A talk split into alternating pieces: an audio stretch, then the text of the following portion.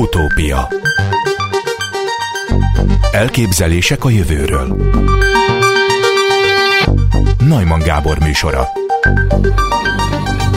Petesejtre, hímivarsejtre, sőt anyamékre sem volt szüksége annak az izraeli kutatócsoportnak, amelynek sikerült ivarsejtek nélkül testi sejtekből létrehoznia és 14 napos koráig laboratóriumi körülmények között Petri csészében nevelgetni egy természetes körülmények között fogant, és anyamében nevelkedő emberi embrióra kísértetésen hasonlító, de azzal nem azonos humán embriót. Itt van velünk Dinnyés András, magyar kutató, a Biotalentum Tudásfejlesztő Kft. alapító tulajdonosa és ügyvezetője. Jó napot kívánok! Üdvözlet mindenkit! Mit szólt ehhez a hírhez? Nem lepett meg, mert egy évvel ezelőtt ez az izraeli kutatócsoport egérben egy hasonló eredményt publikált, illetve nagy verseny folyik egy Cambridge-i kutatócsoporttal ilyen témában, hogy olyan humán embriókat hozzanak létre, amik tulajdonképpen nem is humán embriók, de nagyon hasonlítanak rá, tehát etikai problémák nélkül lehet ezeket tanulmányozni, de, de minél tovább lehet fejleszteni őket a Petri csészébe, és így fontos ismereteket szerezhetünk egy olyan periódusról, ami különben nem hozzáférhető. A Tel Avivtól mintegy 20 kilométerre fekvő Weizmann intézet molekuláris genetika professzora Jakob Hanna és az általa vezetett kutatócsoport úgy foglalta össze a kutatómunka jelentőségét a Nature tudományos folyóiratban, hogy eredményükkel lehetővé válik az emberi élet legelső, fogantatás és beágyazódás körüli kritikus időszakának megértése. Mint azt Hanna Kutatóintézete honlapján közétett nyilatkozatában kifejtette, a dráma az első hónapban történik, a terhesség hátralévő nyolc hónapja többnyire növekedés. Csak hogy az első hónap még ma is egy óriási fekete doboz.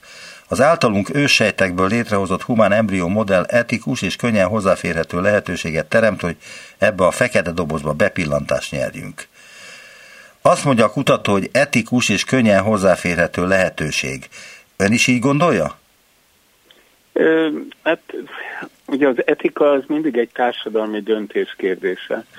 Tehát ö, ilyen szempontból, mivel ezek az embriók nem valószínűleg nem lennének alkalmasak ö, új emberi élet ö, csecsemő megszületésére, ezért ö, azok a problémák, amelyek egy mondjuk humán embrió ö, tudományos felhasználása kapcsán előjöhetnek, ezek itt nem érvényesülnek. Azt tudni kell, hogy a humán lombik baby programok, amelyekből most már 8 millió gyerek született, rengeteg extra embriót is termelnek, tehát kutatási célokra tulajdonképpen nagyon sok embrió jön létre, hiszen ezek mindegyikét nem ültetik be, de sokan úgy érzik, hogy ezek a, az embriók mégiscsak lehetnének emberi lények, ha valaki szeretné be őket beültetni, és emiatt ezeknek a felhasználását körülbelül az első 14 napra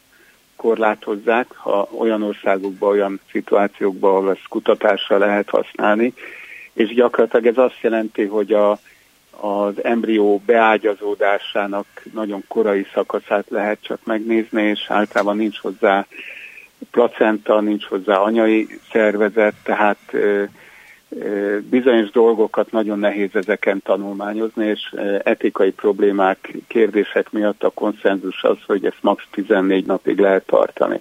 Na most, hogyha egy olyan embrió jön létre, ami hasonlít az embrióra, de nem valódi embrió, akkor egyenlőre erről nem alakult ki egy teljes konszenzus, hiszen ez egy új eredmény, de várható, és ezt reméli a, az izraeli kutatócsoport is, hogy ezekre nem fognak ilyen szigorú szabályok vonatkozni, és emiatt olyan dolgokat lehet tanulmányozni, ami viszont a sikeres humán reprodukcióban nagyon fontos, valóban az első pár hétben, első egy hónapban nagyon sok alapvető meghatározó a csecsemő, illetve felnövekvő felnőttnek a az egészségére meghatározó lépések történnek, és ha ezeket jobban megértjük, akkor például a következő generáció egészségét jobban lehet védeni, illetve akár a, abortuszok számát csökkenteni lehet, hiszen az első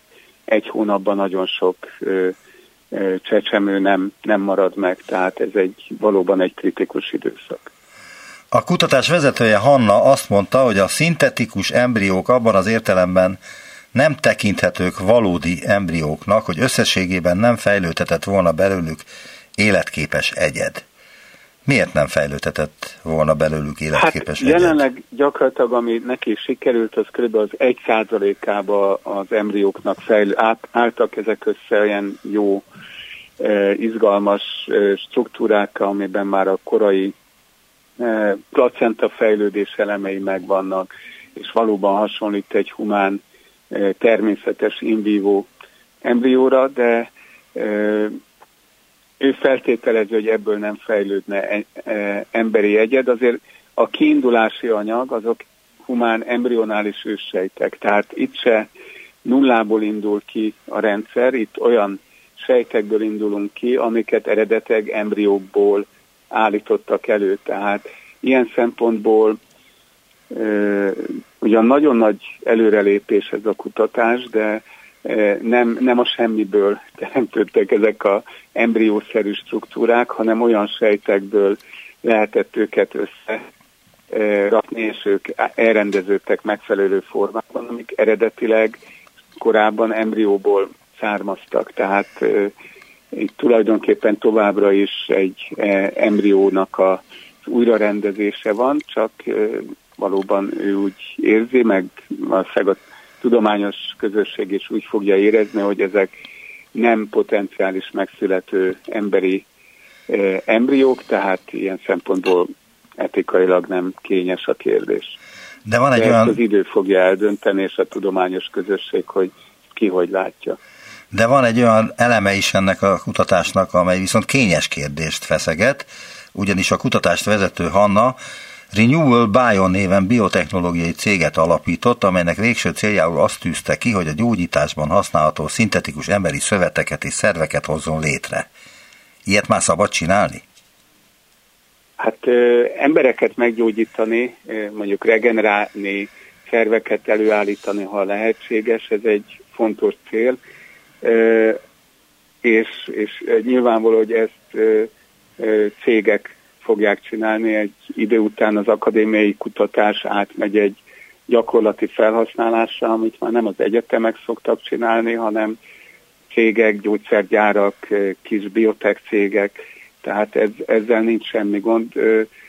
Itt egy pici csúsztatás ott van, hogy ehhez nem nincs szükség erre a, a sejtforrásra, mert ez valójában létezik még hozzá nem embrióból előállított úgynevezett indukált pluripotens ősejtekkel épp úgy eh, el lehet indítani ezeket a korai lépéseket, és ezekből eh, számos eh, gyakorlatilag most már klinikai kipróbálás is elindult. Az én cégem ugye béta sejteket állít elő, tehát ez szabad, de nagy gyógyszergyárak, Vertex, Bayer Parkinson betegségen, egyes típusú diabetes gyógyításán, retina alapú makuláris vakságon és egyéb betegségeken dolgoznak. Tehát ez teljesen elfogadott, ezeket engedélyezik az egészségügyi hatóságok, és így el lehet esetleg jutni oda, hogy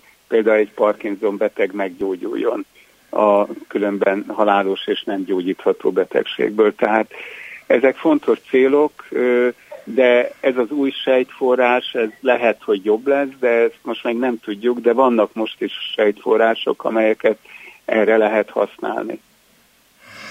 Idézek továbbá megint a ö, különböző cikkekből, amelyek ezzel foglalkoznak. Genetikai módosítás nélkül sikerült elérniük, hogy még a többféle testi sejt irányába fejlődni képes őssejti állapotnál is fiatalabb, az embrionális fejlődés 6.-7. napjára jellemző naív, vagyis bármilyen sejté fejlődni képes állapotba kerüljenek a kísérletben használt őssejtek. Ehhez különféle a molekuláris boszorkánykonyha széles tárházát felsorakoztató különféle transzkripciós és növekedési faktorokból molekulákat tartalmazó tápoldatokat adagoltak a sejtek fejlődését biztosító közekhez. Mi a véleménye erről? Hát ez nem teljesen újdonság, tehát évekig az volt a probléma, hogy tulajdonképpen az emberi embrióból nyerhető őssejtek, azok egy kicsit előre haladottabbak fejlődési stádiumban, mint amiket például az egérből lehetett nyerni. Tehát eger, egerekben ilyen úgynevezett embrionális őssejtekből utódokat lehetett nyerni, és emberben ugyan nem akartak ezekből utódokat nyerni, de azt lát, látszódott, hogy ezek úgymond nem totipotens, tehát minden sejtípus beleértve a placentát, előállítani képes sejtípusok, hanem pluripotensek, tehát placentán kívül az embrió teljes, vagy a magzat későbbi testét alkotó sejtekké fejlődni képes sejteket jelentenek. Ez egyébként a előbb említett indukált pluripotens sejtek és ilyenek. Na most ahhoz, hogy ő ezt az embrió kutatást elindítsa, ahhoz ezeket megfelelő közegbe helyezve rá lehetett bírni arra, hogy egy kicsit visszább lépjenek a fejlődési stádiumba, nem nagyon csak egy kicsit, és így ezekből úgynevezett placenta sejtek, sejtípusokat is előállítottak, és így állt össze ez a úgymond mesterséges embrió, eh, hogy ebbe a placenta fejlődés eh, kezdeményei is láthatóak. Tehát ilyen szempontból ez egy tudományos áttörés az, hogy mondjuk szervelőállításhoz ennek van-e jelentősége, vagy szövetelőállításhoz az nem biztos, de, de ahhoz, hogy ez az embrió modell jól működjön, ehhez ez egy komoly áttörés. Most öntől idézek, mert hogy megkérdezték önt is az újságírók, hogy mi a véleménye erről a kutatásról. Azzal kapcsolatban viszont sok minden kiderülhet, mondta ön, miért lehet olyan nagy az embrionális veszteség a fogantatás és a beágyazódás környékén. Bár a lombik programok miatt az emberi embrionális fejlődés első 7-8 napjáról nagyon sok ismeretünk van, máig nem sikerült pontosan megérteni, hogy az anya szervezetén kívül megtermékenyített petesejtek közül melyik lesz alkalmas a beágyazódásra és miért. A beágyazódások körül pedig akkora a veszteség, hogy a fogantatások nagyobbik részéről soha nem is tudjuk meg, hogy megtörtént, mert a terhességek nagy része egyes becslések szerint több mint 50%-a még a beágyazódás előtt megszűnik. Ennek a szakasznak a mélyebb megértésére ad lehetőséget az a kísérlet, mert kiderülhet belőle, hogy egy korai embrióban mi minden vezethet vetéléshez. Nyilatkozta ön az újságíró kérdésére, de úgy is gondolja, hogy itt megáll ez a kísérlet? Hát ugye két elem van. Az egyik az, hogy ez a terület valóban kritikus a humán reprodukció szempontjából, és ugye a Lombik Baby programok miatt ez egy nagyon fontos terület, de a természetes fogantatásnál is ez egy kritikus elem. A Lombik Baby programok miatt egyébként sokat tudunk erről a szakaszról, de lehet, hogy ezek az in vitro embriók kicsit többet tudnak megmutatni. Ahol a nagy jelentősége lehet egyébként ennek az a 14 nap utáni e, időszak, ahol a placenta fejlődés beágyazódás utáni e, lépések fontosak lehetnek, mert erről szinte semmit nem tudunk, hiszen most, mint említettem, van egy 14 nap körüli moratórium, és utána ugye természetes környezetben ezek még nagyon picik nem tudjuk emberben rendesen tanulmányozni, tehát e, ha etikailag, jogilag ezeket engedik tovább fejlődni, akkor a 14 napon túli időszakot valószínűleg kutatni fogják. Tehát nem fog megállni itt a kutatás, hanem egy kicsit tovább fog menni, ami, ami nagyon érdekes eredményekhez vezethet. Reményem szerint mondjuk a humán reprodukcióba is pozitívan gyógyítási célokra felhasználható eredményekhez. Továbbá ön azt is mondta, hogy a mesterséges embriók gyártása még a távoli jövőben sem igen lesz varázsszer a termékenységi problémák megoldásában. Már a lombik programok esetében is megfigyelhető ugyanis, hogy az in vitro megtermékenyítésre világra segített embereknél is nagyobb a kockázata az elhízásra, a magas vérnyomásra, a skizofréniára és egy sor további betegségre, mint a természetes úton fogantak esetében. Ennek oka, hogy az anyaméhen kívüli növekedési szakasz ideje alatt, legyen az bármilyen rövid is, módosul a sejtek DNS-ének epigenetikai mintázata, aminek hosszú távon génszabályozási következményei lehetnek. Vagyis még nem ismerjük előképpen, hogy mi is történik az anyamében a megtermékenyítés első pár napjában, illetve hogy miért lesznek betegebbek azok, akik mesterséges megtermékenyítéssel születtek. Ez a kérdésem, hogy miért tudunk-e egyáltalán bármit is arról, hogy akik megtermékenyítéssel születtek, az nem tudom, hogy hány éves lehet a legidősebb?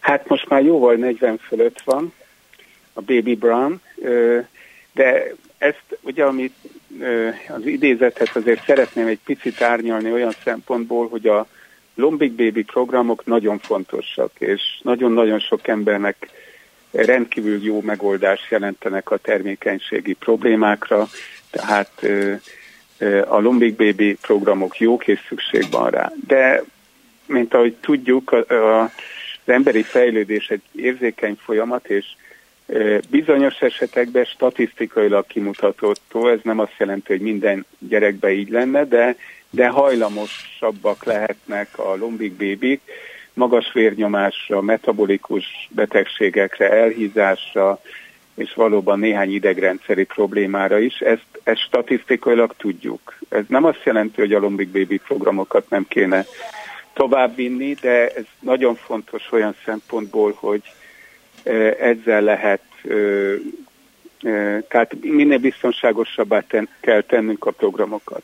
Tehát ilyen szempontból ezek a kutatások fontosak, viszont ez a mesterséges embrió annyi extra lépést tartalmaz, hogy ilyen szempontból ezek még inkább eltérnek majd a természetestől, mint egy úgymond sima lombik baby programban hormonális stimulussal, meg in vitro egy olyan hét napig tartott, 6-7 napig tartott stádiumban. Tehát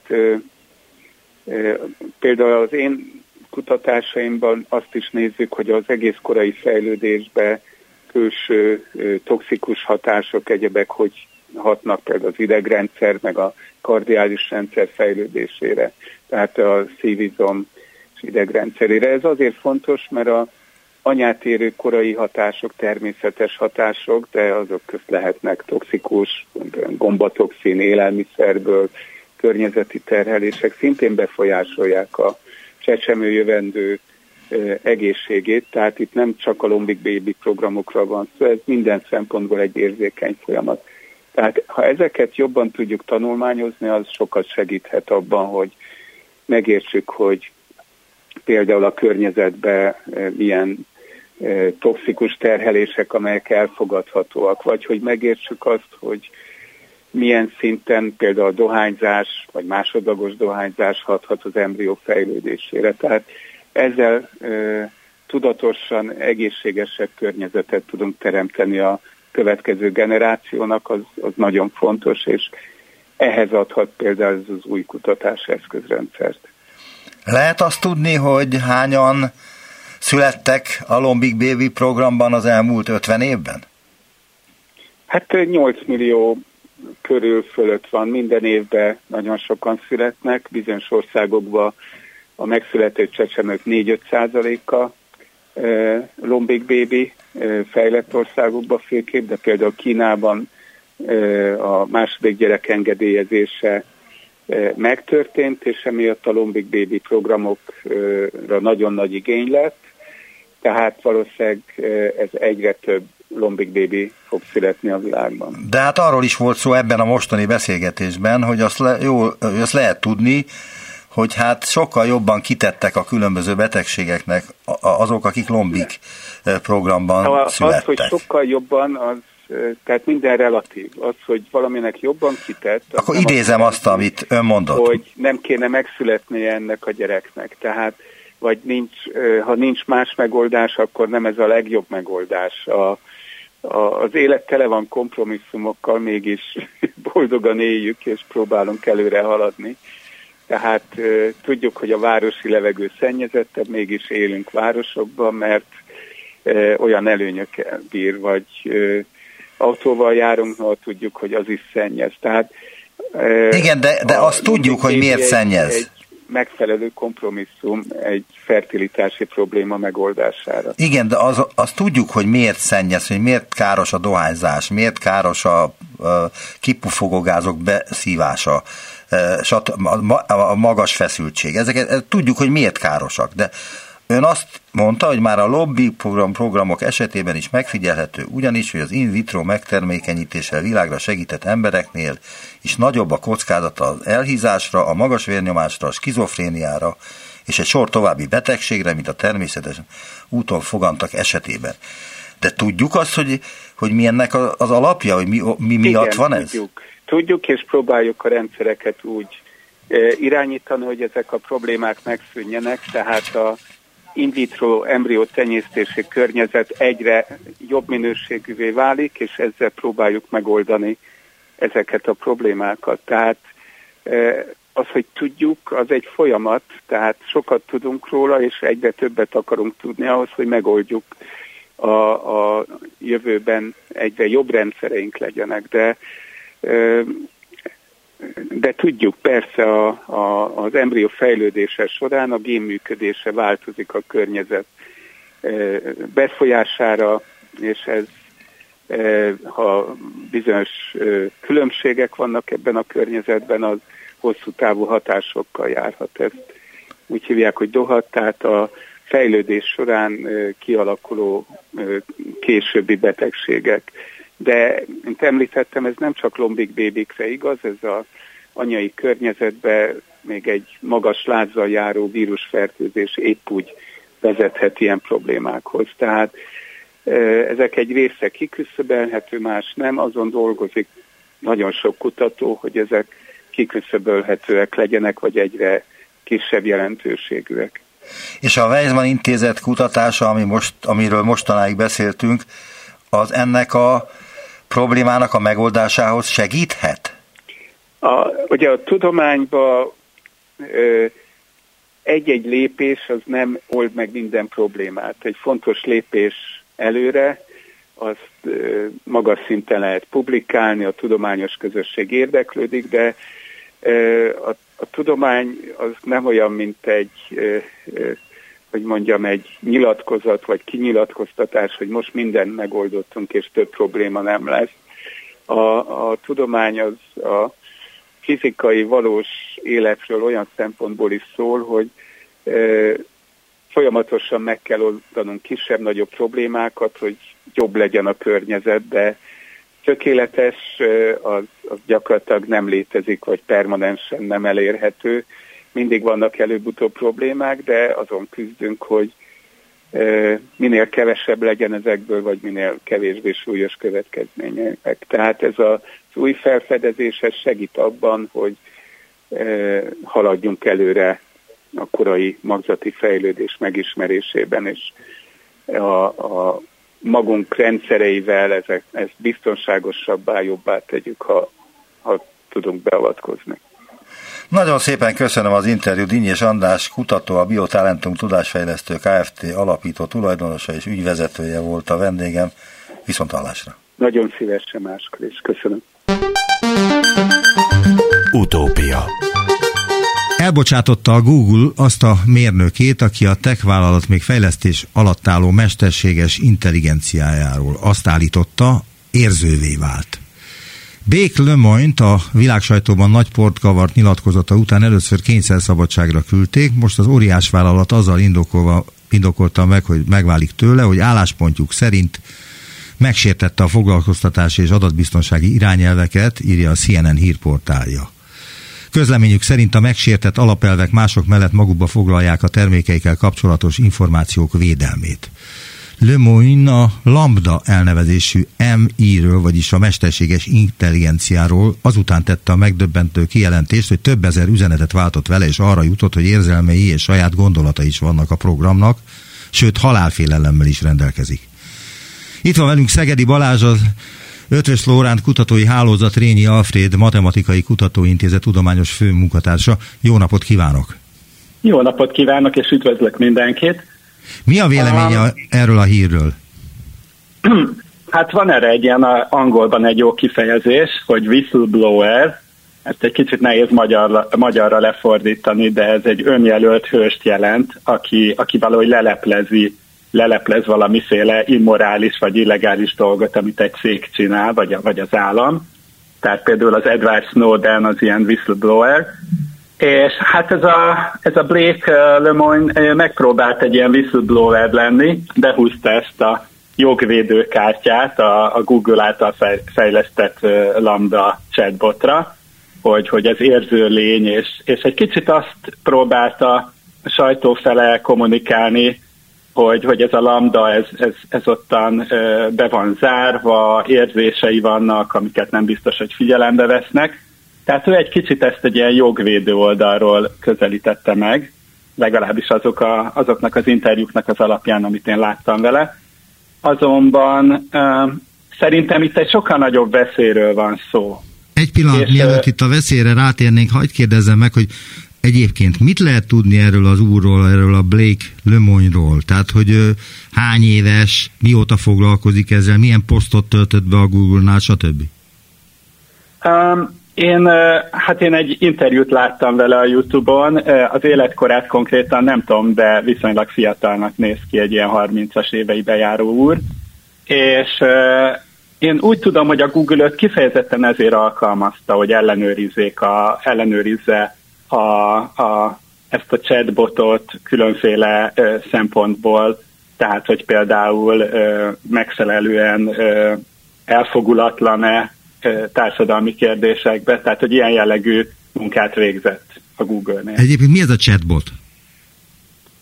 Hát ez egy olyan program, ami képes emberként kommunikálni, ezek mögött mindig van valami úgynevezett nyelvi modell, amire alapul ez a kommunikáció. Ez újabban most már a mesterséges intelligencián belül a mély tanulásra szokott épülni, tehát ez most a legmodernebb technológia, amivel ezek működnek.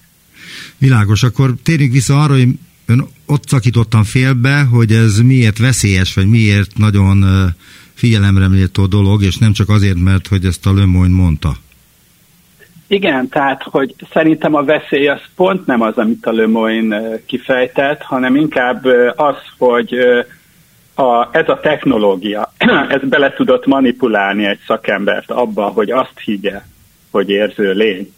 Tehát egyre inkább ez a veszély fog fönnállni, hogy az ember képes belevetíteni emberi tulajdonságokat ö, olyan dolgokba, amik, amik valójában nem rendelkeznek azzal, és ez az embereknek a manipulálhatóságát mutatja számomra hogy ez még csak egy kezdet, mert ennél sokkal jobbak lesznek a mesterséges intelligenciák, úgyhogy csak elképzelni sem merem, hogy később mi lesz.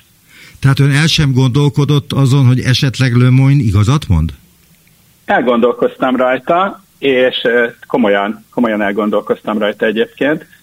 Van egy ilyen hiba, hogy képesek vagyunk az intelligenciát összekeverni avval, hogy valami egy érző lény, illetve hogy tudatos.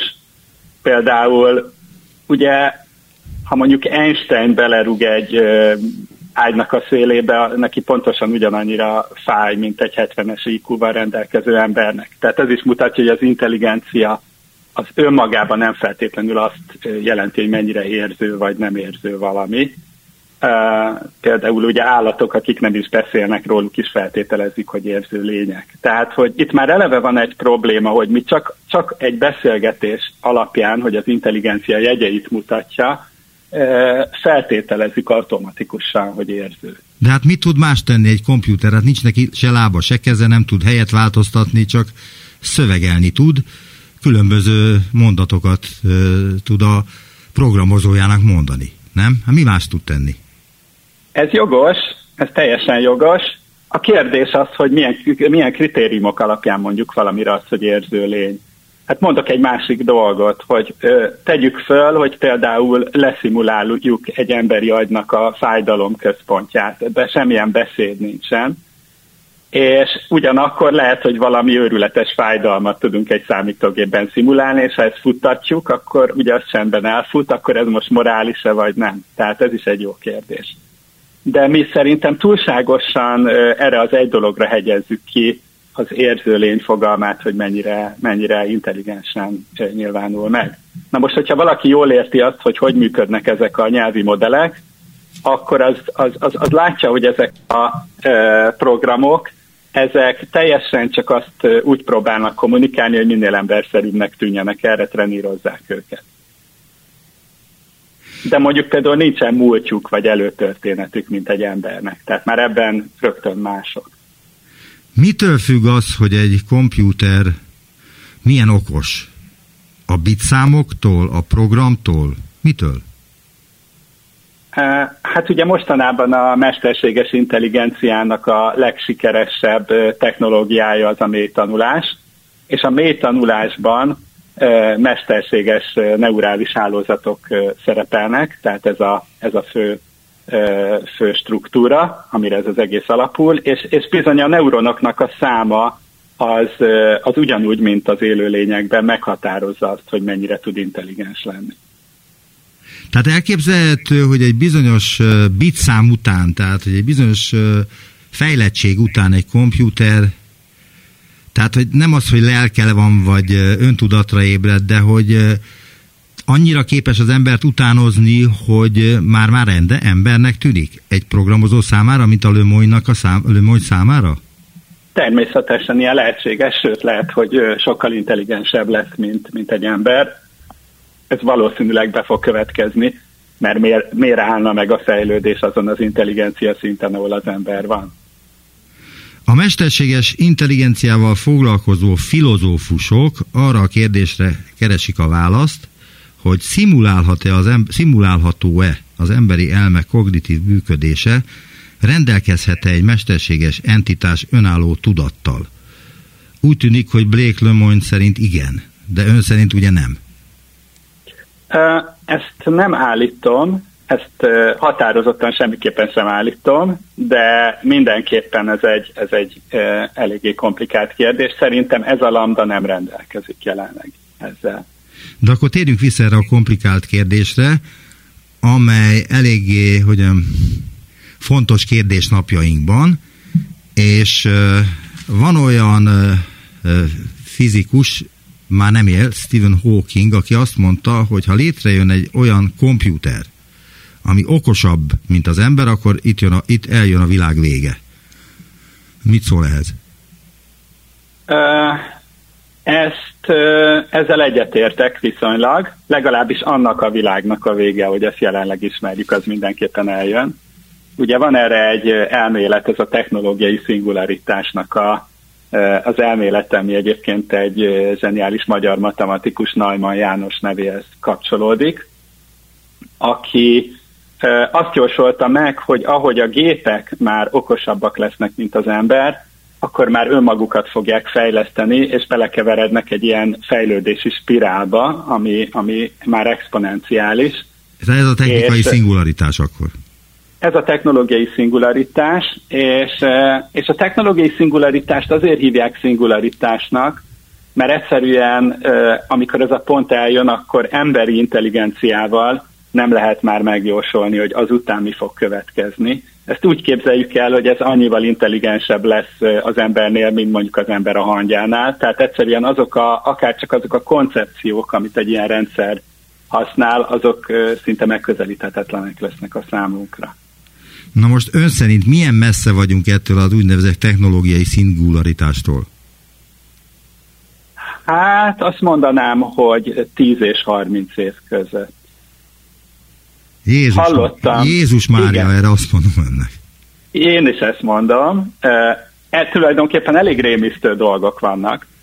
Tehát ha megnézzük, hogy milyen, hol tart most a mesterséges intelligencia, akkor néha hajlamosak vagyunk ezt úgy nem komolyan venni, de például van, van ez a rajzoló program, ami mondatok alapján rajzol képeket.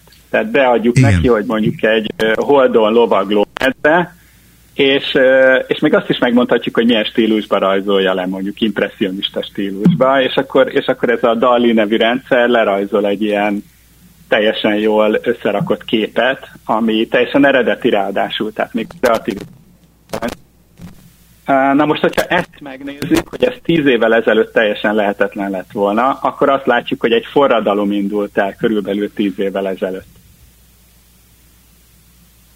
És hát ez egy ilyen forradalom, azt láttunk ilyen forradalmat, maga a számítástechnika, ami a 60-es, 70-es években robbant így be, és láttuk, hogy, hogy hogyan fejlődött. Körülbelül egy hasonló dologra számítok itt is, csak itt már, amerre ez fejlődik, az, az minimum egy emberi szintű intelligencia.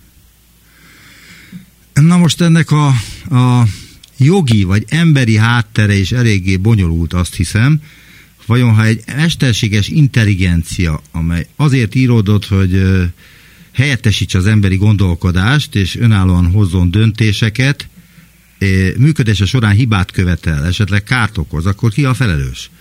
Tehát a programozó, a gyártó, a gép, amelyik persze nem jogi személy, tehát nem lehet vele semmit sem kezdeni, tehát akkor ezeket a dolgokat tisztázni kell. Ez teljesen jogos.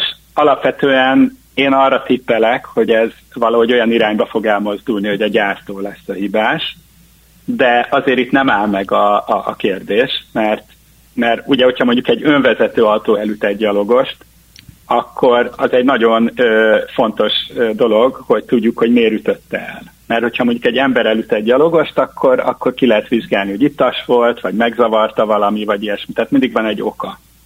Most a mesterséges intelligenciákról azt kell tudni, hogy nagyon nehéz belelátni, hogy mit miért csinált. Egy kicsit ilyen fekete dobozszerű.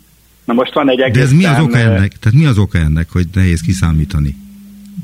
Igen, tehát, hogy ennek egyébként van egy nagyon, nagyon izgalmas oka van. Hogyha belegondolunk abba, hogy a, hogy a programozás az micsoda, akkor, akkor a maga a programozás az egy olyan jellegű dolog, hogy csinálunk valamit, nevezetesen egy programot írunk, amit csinál valamit.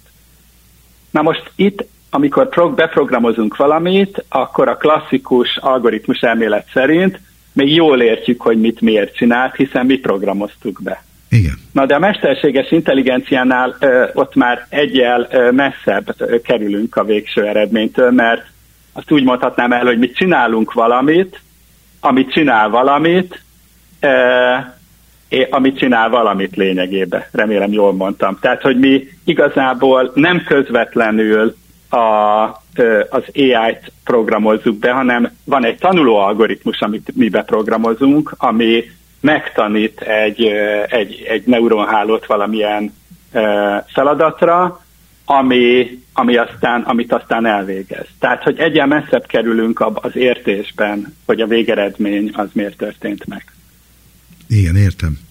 Arról lehet beszélni, hogy mondta önnek, ön nekem a telefonban, hogy, hogy a testvére a Google-nál dolgozik. Erről lehet beszélni, vagy ne kérdezem erről? Lehet beszélni. Mit csinál a testvére, illetve mit tud a testvére ezekről a dolgokról, és hogy programozó-e a testvére, például azt kérdezem.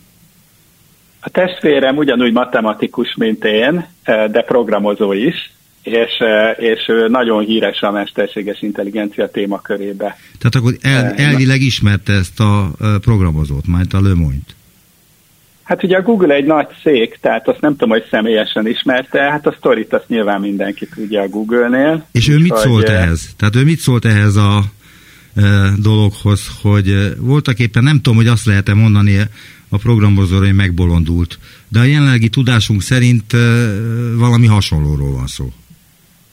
Én így értelmezem, hogy megbolondult. Na most a Krisztiánnal erről nem beszéltem, körülbelül sejtem, hogy, hogy ő is ugyanezt mondaná, mert ismerem annyira a testvérem, tehát sejtem, hogy ő is ezt mondaná, hogy ez azért még egy ilyen elég korai dolog, hogy, hogy ezt mondjuk, hogy öntudatra ébredt. De ez, a, ez, a, ez azért még azért eléggé elrettentő dolog, hogy a még, és az előbb mondta, hogy hát egy olyan 10-20-30 éven belül elképzelhető, hogy létrejön az a bizonyos kompjúter, amelyik okosabb lesz az embernél. Abszolút. Tehát az, hogy okosabb, de mint mondtam, az, hogy okosabb az embernél, még abból sem következik, hogy érző lény, vagy ugyanúgy lesz, lesz saját személyisége, mint egy embernek. Ugye ez is egy, egy kérdés, hogy fog-e érezni, lesz a személyisége. Lesz-e én tudata? Problém... Mert, mert azt se tudjuk, hogy nekünk hogy van én tudatunk, nem beszélve a komputerről, amelyiknek ezek szerint a lőmony szerint van ennek a bizonyos gépnek, ennek a lambdának én tudata, mint ahogy az embernek is van én tudata, ami nem biztos, hogy bizonyos dolgoknál, mint például, amit mondta, ez a technológiai e, robbanás, ez e, végül is egészen másról szól.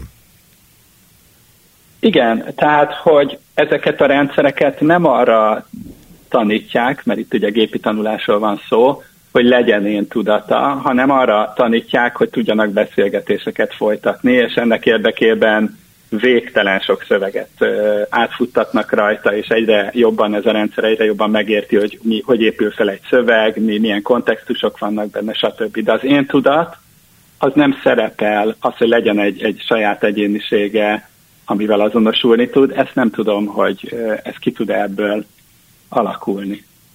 Mert hogy a motiváció azért fontos a alkotó munkánál, vagy akár a programozásnál is. E, én arra lennék kíváncsi, hogy egy számítógépnek milyen motivációi lehetnek, hogy képezze magát, hogy fejlessze magát, hogy létrehozzon magánál sokkal tökéletesebb számítógépeket? Ez egy nagyon jó kérdés, mert uh, igazából az AI az uh, azt mondhatjuk, hogy egy eredendő motivációja van. Mi úgy tanítottuk, hogy, hogy ezt akarja csinálni, ha egyáltalán az akarat szót itt használhatom, mert egy kicsit oszkodok attól, hogy emberi dolgokat húzzak rá ezekre. Egyszerűen így van csinálva. Az más kérdés, hogy beszélnek általános mesterséges intelligenciáról is, ami sokkal inkább emberszerű, és ott már jobban el tudom képzelni, hogy lesz ilyen motiváció. Ön Tehát, egyébként, ez... mi, bocsánat, ön egyébként mivel foglalkozik a Rényi, Rényi Kutatóközpontban?